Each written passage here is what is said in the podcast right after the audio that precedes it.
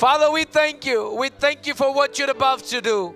We thank you for your scriptures. We thank you for the time that we get to spend with you, oh God. We thank you for the time we get to spend with our brothers and sisters in church. Father, we pray for your spirit to move. We pray that your resurrected power will resurrect everybody here in our service, oh God. I pray, oh Lord, let your spirit lead everybody into victory. And thank you for you, what you have begun. We believe what you have started, only you can end it, oh Lord. We give our life to your hands. Ask of your blessings. In Jesus' name we pray. Shout an amen together. Ketilla, ketilla, ketilla. Shout an amen. Praise the Lord. Praise the Lord. Praise the Lord. Let's read Acts chapter one verse three. Acts chapter one verse three. After his suffering, he presented himself to them and gave them convincing proof that he was alive. Acts chapter one verse three, it says, after his sufferings, he presented himself to them and gave them convincing proof that he was alive. May God bless you all. Please be seated in God's presence. Please be seated. How is everybody doing? Praise the Lord.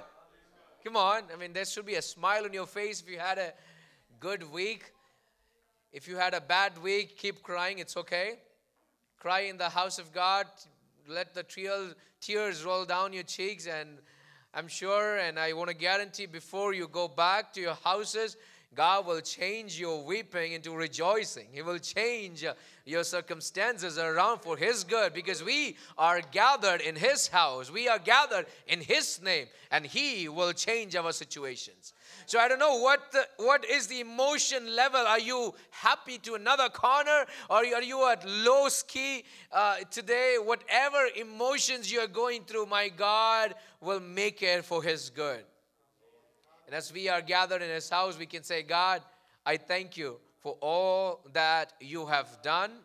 Last weekend was amazing with with uh, with Good Friday, with you know Good Friday fasting prayer, then Good Friday service, and then Easter service, you know morning service, and also Easter evening service. Thank you, everybody who showed up, who came, who helped.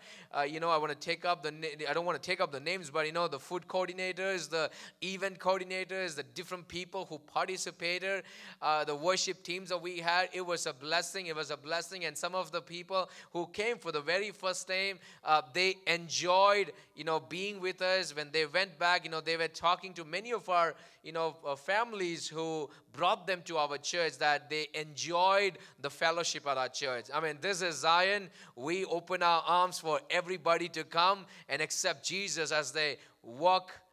And they, as they start their walk, they have to begin somewhere, right? So we will help them to begin their life here. Thank you for your hospitality, for your loving gestures that you show up to every newcomers. This is the house of God. This is where Jesus is. Zion is where Jesus is. And this Sunday morning, I'm so excited to preach this God, word of God.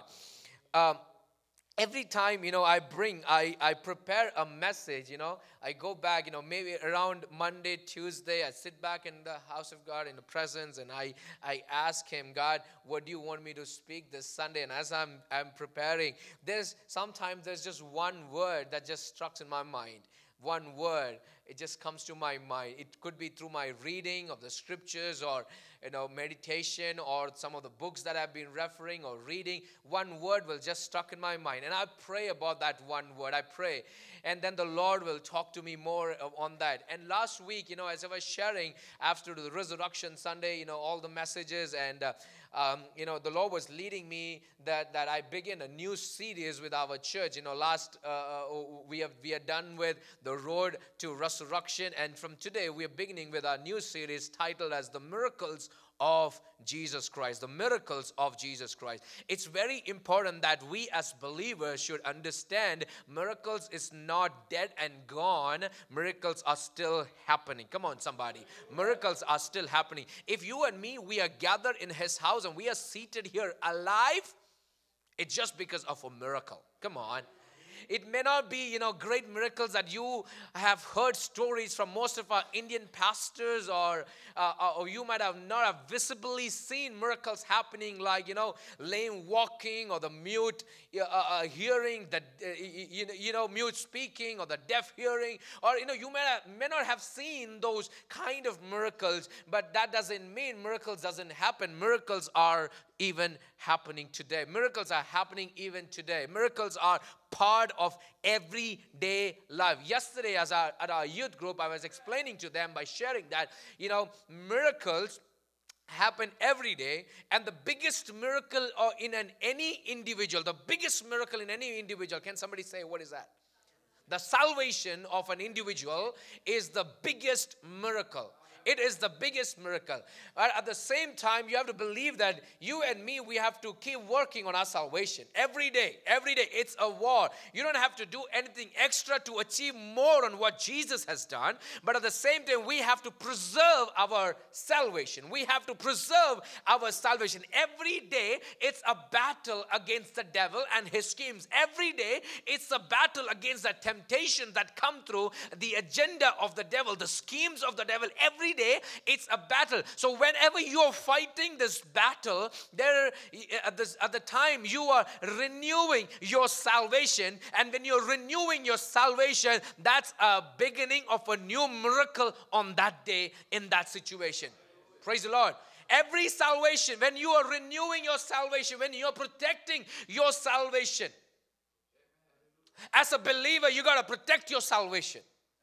The devil is always and always accusing you to break your salvation. Because if only if he could take away your salvation, then he has conquered you completely.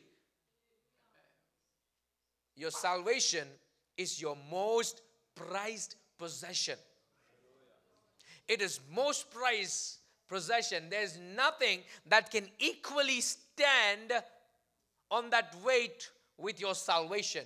Your salvation is very important. You and me as individuals, we have to preserve it, protect it, protect it from the schemes of the devil, protect it from the evil practices of the devil, protect it from the eyes of the devil, protect it from every individual who is trying to destroy your salvation. Your identity lies on your salvation. You being a Christian lies, the basic foundation of you being a Christian lies on your identity, which comes from your salvation. Come on, somebody. Praise the Lord. Your salvation is very important. And today, as I'm going forward, this morning I want to preach about the message, it's not over. It's not over. What the devil intended to be the end of Jesus' life on that cross, he broke open the grave and came out alive, declaring that it's not over. From the very beginning, the devil and his ideas always and always was to destroy what the Lord has started. He wants to end what God has began in somebody's life. When God Almighty was working wonders, you know, in the uh, in, in Adam and Eve's life, and he they God placed Adam and Eve uh, in the Garden of Eden, Je- Satan was so jealous. He was so jealous because once upon a time he was sharing this fellowship with God Almighty, but because of his evil practices, he came down. And then God, in order to bring uh, you know a fellowship, he created a man. He created Adam and a beautiful madam for him. And he placed them in the Garden of Eden. He wanted to restore the fellowship. I'm coming back to the point, salvation. Where Satan lost, God wanted to reinstate and restart, re-begin. And he placed Adam and Eve in the garden. But the devil grew jealous. And jealousy made him to trap down what God has started. Jealousy made him to push down these very people that God had planted in Garden of Eden. But what happened? Man fell into the trap of the devil. They fell to the short of glory of God, and they committed sin. They were fallen from the fellowship of God Almighty. Satan was victorious. But after that, the first prophetic word that we see is in Genesis chapter three verse fifteen, where it says that the seed of women, come on somebody, the seed of women shall crush the head of the serpent. The seed of women shall crush. Today I'm just going to release a prophetic word on some of your parents, some of our mothers here. If people around you say that your seed, your children are of no use, today is my words of affirmation that God says your children will be a headache to the kingdom of devil. Your children will be a headache to every serpent. Your children will be a headache to the plans and the schemes of the devil. Your children. God said the seed of woman shall crush the head of the serpent. He will crush the head of the serpent. Satan got very angry. He was scared. And after that, every person that rose to a hierarchical position, Satan's agenda was to destroy that person. Every man, every man who rose to a hierarchical position, in order to deliver God's people, Satan's eye were upon that person.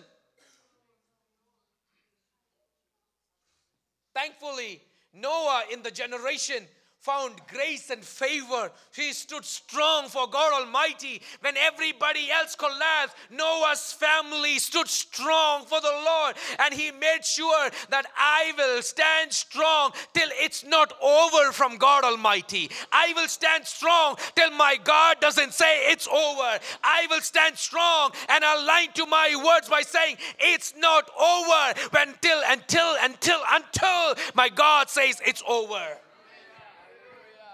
The devil's agenda was to destroy Noah's family, but he could not conquer him because Noah found favor in the eyes of God Almighty, and he stood his ground for the power and the work of God to move in his generation. He built an ark. He built an ark. My words are salvation. Remember the salvation. He built an ark and saved where his family members. Salvation in the ark. Salvation in the ark. That was one of the big miracles that happened in Noah's life. Not that he was alive, but that he protected himself and his family in the ark. In the ark. Noah came, he rose, he died. Abraham came, he rose, he died. But every person who rose up, who rose up, Satan was always trying to destroy God's redeemers. The redeemers, Moses' life, we all know the story. He was a promised child. Do you have promised children in your life? The devil is always against your promised children. വാഗ്ദത്ത സന്തതി നിങ്ങളുടെ ജീവിതത്തിലുണ്ടോ? അവനെ കണ്ണുകടിയാണ്, അവൻ അടങ്ങിയിരിക്കത്തില്ല. അവൻ അടങ്ങിയിരിക്കത്തില്ല. If you have a prophetic child in your life, a promised child in your life, the devil will do everything to destroy.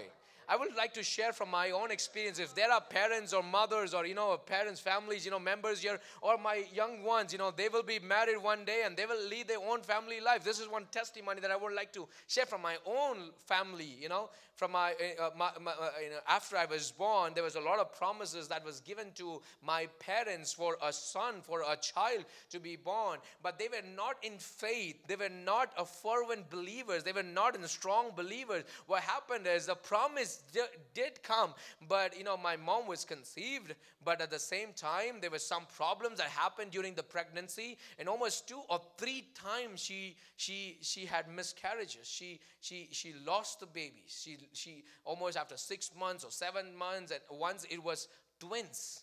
And, you know, uh, she she lost. And every time, you know, I mean, I growing up, you know, my, I and my brother, we are almost nine and a half years apart. So just imagine during that time period, you know, I didn't have any sibling to grow up or fight or, you know, uh, to have, you know, to be jealous of or to, you know, accuse them or to pull them, to fight with them. I didn't have anybody. And I saw everybody else doing, you know, the normal sibling rivalry and everything going on. And I'm like, I don't have anybody. It's good, good, good. Sometimes it could be a good thing, but sometimes it was a very bad. Because you're growing all by yourself. And almost during those process, my parents, they lost their child. But when my, my brother, who is nine and a half years younger to me right now, Samson, when he was about to, you know, uh, be uh, born, you know, again, men of men and women of God came to our house and prophetically prophesied into my family by saying that this is a promised child and these are his ministry. This is what, these are the areas where the Lord will take him. These are the things. But, you know, much before that fulfillment had to come into existence, the devil started attacking our family again, the same way, the same pattern that he used to kill and destroy my previous, you know, uh, uh, children. Uh, uh, the devil used the same thing. He brought the same thing. But I'm thankful this time, this time, the Lord had positioned our family with a group of other prayer, praying believers. Now understand this. Where you position yourself is very important. You got to have a really praying church. If you have a church that is lukewarm, I am asking you, move away from that church. Yep, yep. Praise the Lord.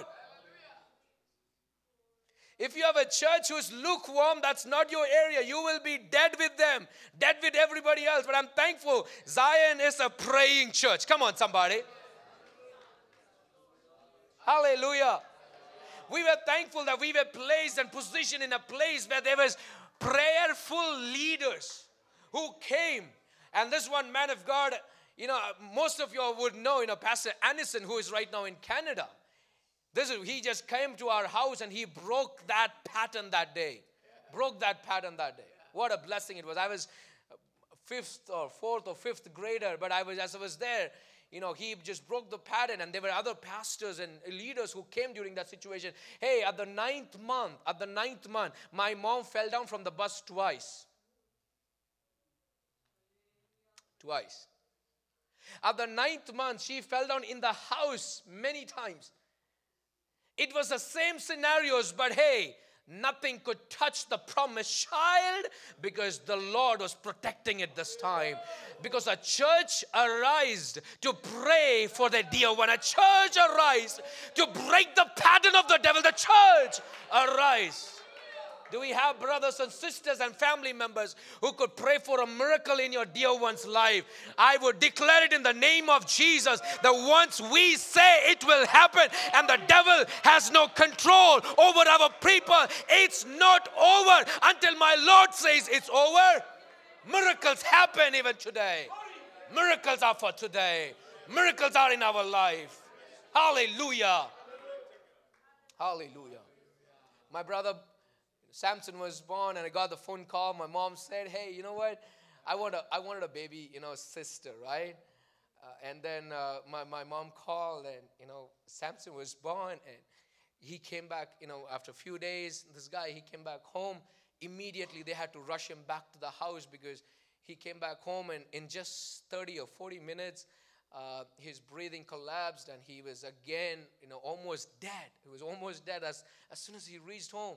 Uh, and, and, and my parents took him back. My mom was a nurse, right? So my mom knew what was going on, and she immediately took him back to, to the hospital. And uh, but this time, before they went to the hospital, they went through the church again. They went. They they, they made sure that they'll stop at the church first. Our pastor, you know, Pastor Emma Wargis, he used to live in the church, he in the parsonage. So they stopped by there, and they prayed a prayer of another breakthrough, another breakthrough. Pastor Emma Wargis, you know, he when he was praying, he said, these are the words he used. And I still remember, sometimes there are some words that you will never forget in your life. This is what he said, but God has already delivered him. But my parents, they were growing in their faith at that time. And they, for their convincing proof, you know, they went back to the hospital and they they checked. And uh, the doctor said, there is no problem at all. The Lord set him free. The Lord set him free. Promised child. Do you have promised children in your life? The devil is always against them. as my brother was growing up, again, because he was a promised child, the, the, God had told him, until the age of sixteen, you have to pray for this guy. You know, you have to pray continuously, but at the, until the age of sixteen, you have to pray continuously for this child, because the devil is always and always wanting to destroy every body part of his life, every body part. So my prayer, my parents' prayer was, God, we pray over every organ in his body, every organ in his body. We will not let the devil capture it. My, you know, a uh, few weeks before his sixteenth birthday, few weeks before his sixteenth birthday, he met with an accident. Few weeks before his sixteenth birthday, we started we started a twenty-one days of annual fasting in our church. The first day of the fasting and prayer, the first day of the fasting and prayer, my brother met with an accident that could have collapsed the fasting and prayer in our church. But we made sure the fasting prayer goes on. What happened because of the accident was, you know, long story short, the, my brother, he had a head injury. And his brain fluid started coming out, and you know, uh, I was the first one to reach that spot, and uh, it was a terrible situation at that time because I was seeing blood all over. His uh, the, the doctor said that his eyes is not responding, and uh, it was very bad. It was very bad. And when I saw his his toes were cut off, right? We were praying for.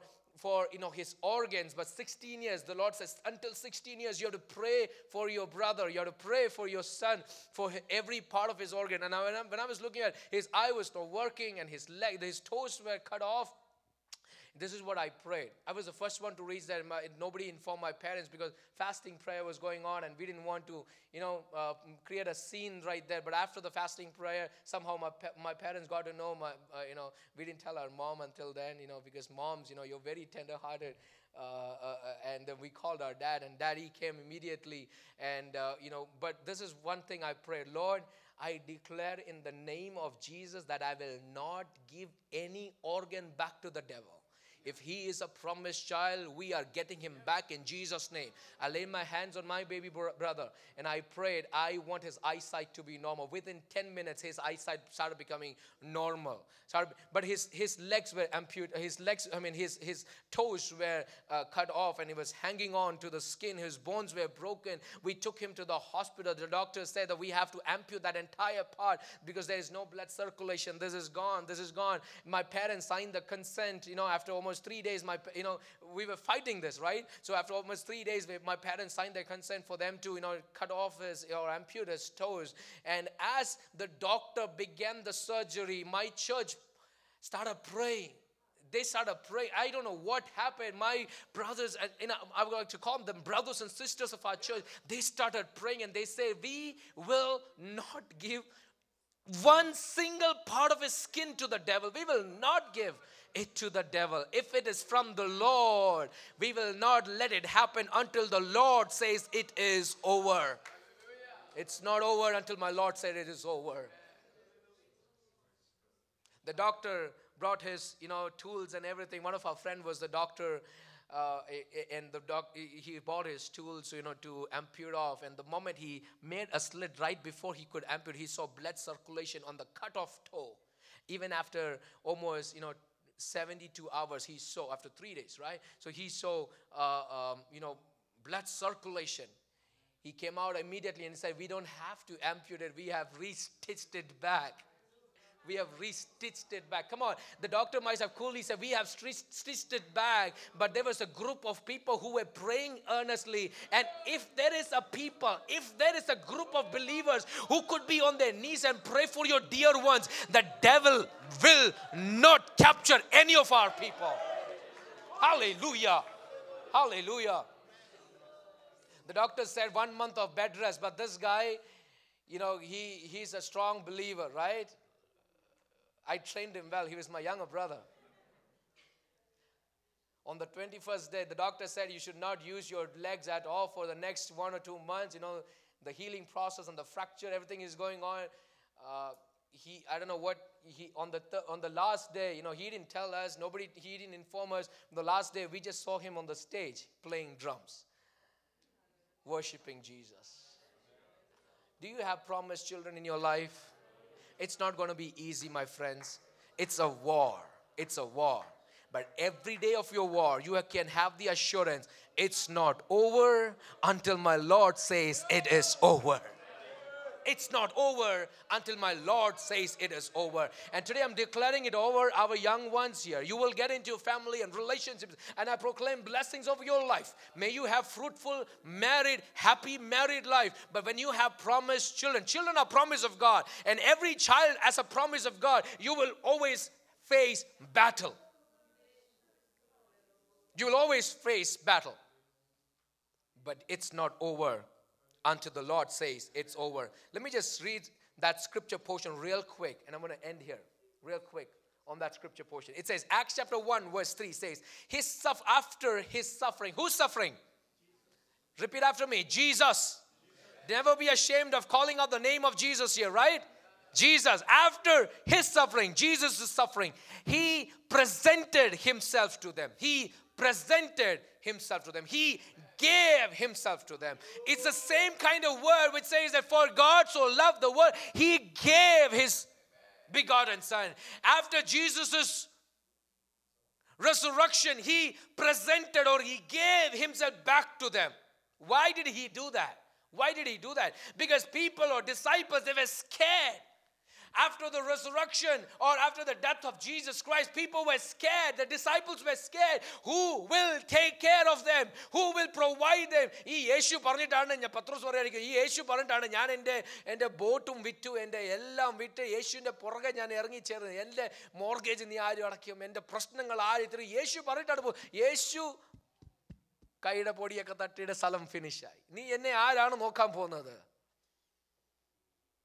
Who is going to take care of me? And then he comes again. He says, I am presenting myself back to you with the resurrected power of Jesus Christ, with the resurrected power of mine. I have conquered and now I am presenting you back whole. Hey, when my father presented and gave me to you, I was a human being. I had limitations. I can be in a place only at a time. If I am in Judea, I am in Judea. If I am in Jerusalem, I am in Jerusalem. If I am in, you know, in, in Nineveh, I am in Nineveh. I cannot be everywhere. But right now with the resurrected power, I am omnipotent. I am omniscient. I have all the power. I am infallible. I can be anywhere, and I am indestructible. I cannot be destroyed at all. With the resurrected power, he comes back to his disciples who were scared, and he says that I am now giving myself back to you. Come on, people. Today, this is my word before you go back. You're about to see the resurrected Jesus alive being presented in your situation. No matter what you're going through, no matter what situations you'll be facing, but my Jesus says, I am presenting myself back to you. Are you scared? Are you afraid? It's not over till my Lord says it is over. Jesus! Oh, hallelujah! He presented himself. He presented himself. He presented himself. My word today is presented himself. He presented himself. Today, today, go back to your houses. Spend time, some time in more prayer. I'm asking you, as you do that, with your family members, as you do that, priest of the house, I'm asking you to declare this. As you spend some time in your prayer today, priest of the house, as you spend your family time, my God will make himself alive and presented to your family members. Father, I declare in the name of Jesus, what you have begun will happen in through the series. I declare in the name of Jesus, let miracles, signs, and wonders happen. It is not just our teaching, but I pray with convincing proof, you will remain alive in our midst, oh Lord. Thank you for what you're doing. Thank you for the word that you have given us. And more than everything, oh Lord, the salvation, which is the biggest, biggest gift in our life, we pray that you will help us to preserve it, to preserve it. And I also right now, I pray over every promised children. I pray that you will bless them and keep them safe. Thank you for your word. In Jesus' matchless name we pray. Everybody shout an amen. Amen. Amen, amen, amen. God bless you. God bless you. One more quick announcement because most of our families leave immediately after we say, Yeshu ningale anugrahikkatte. You know, uh, after our service today, the young adults, you know, we are meeting today at Chennai Cafe. right, uh, for uh, lunch together. We want to get together, your young adult families. You know, we are meeting together at Chennai Cafe. So if you are a young adult, please come join us at Chennai Cafe. God bless you. God bless you.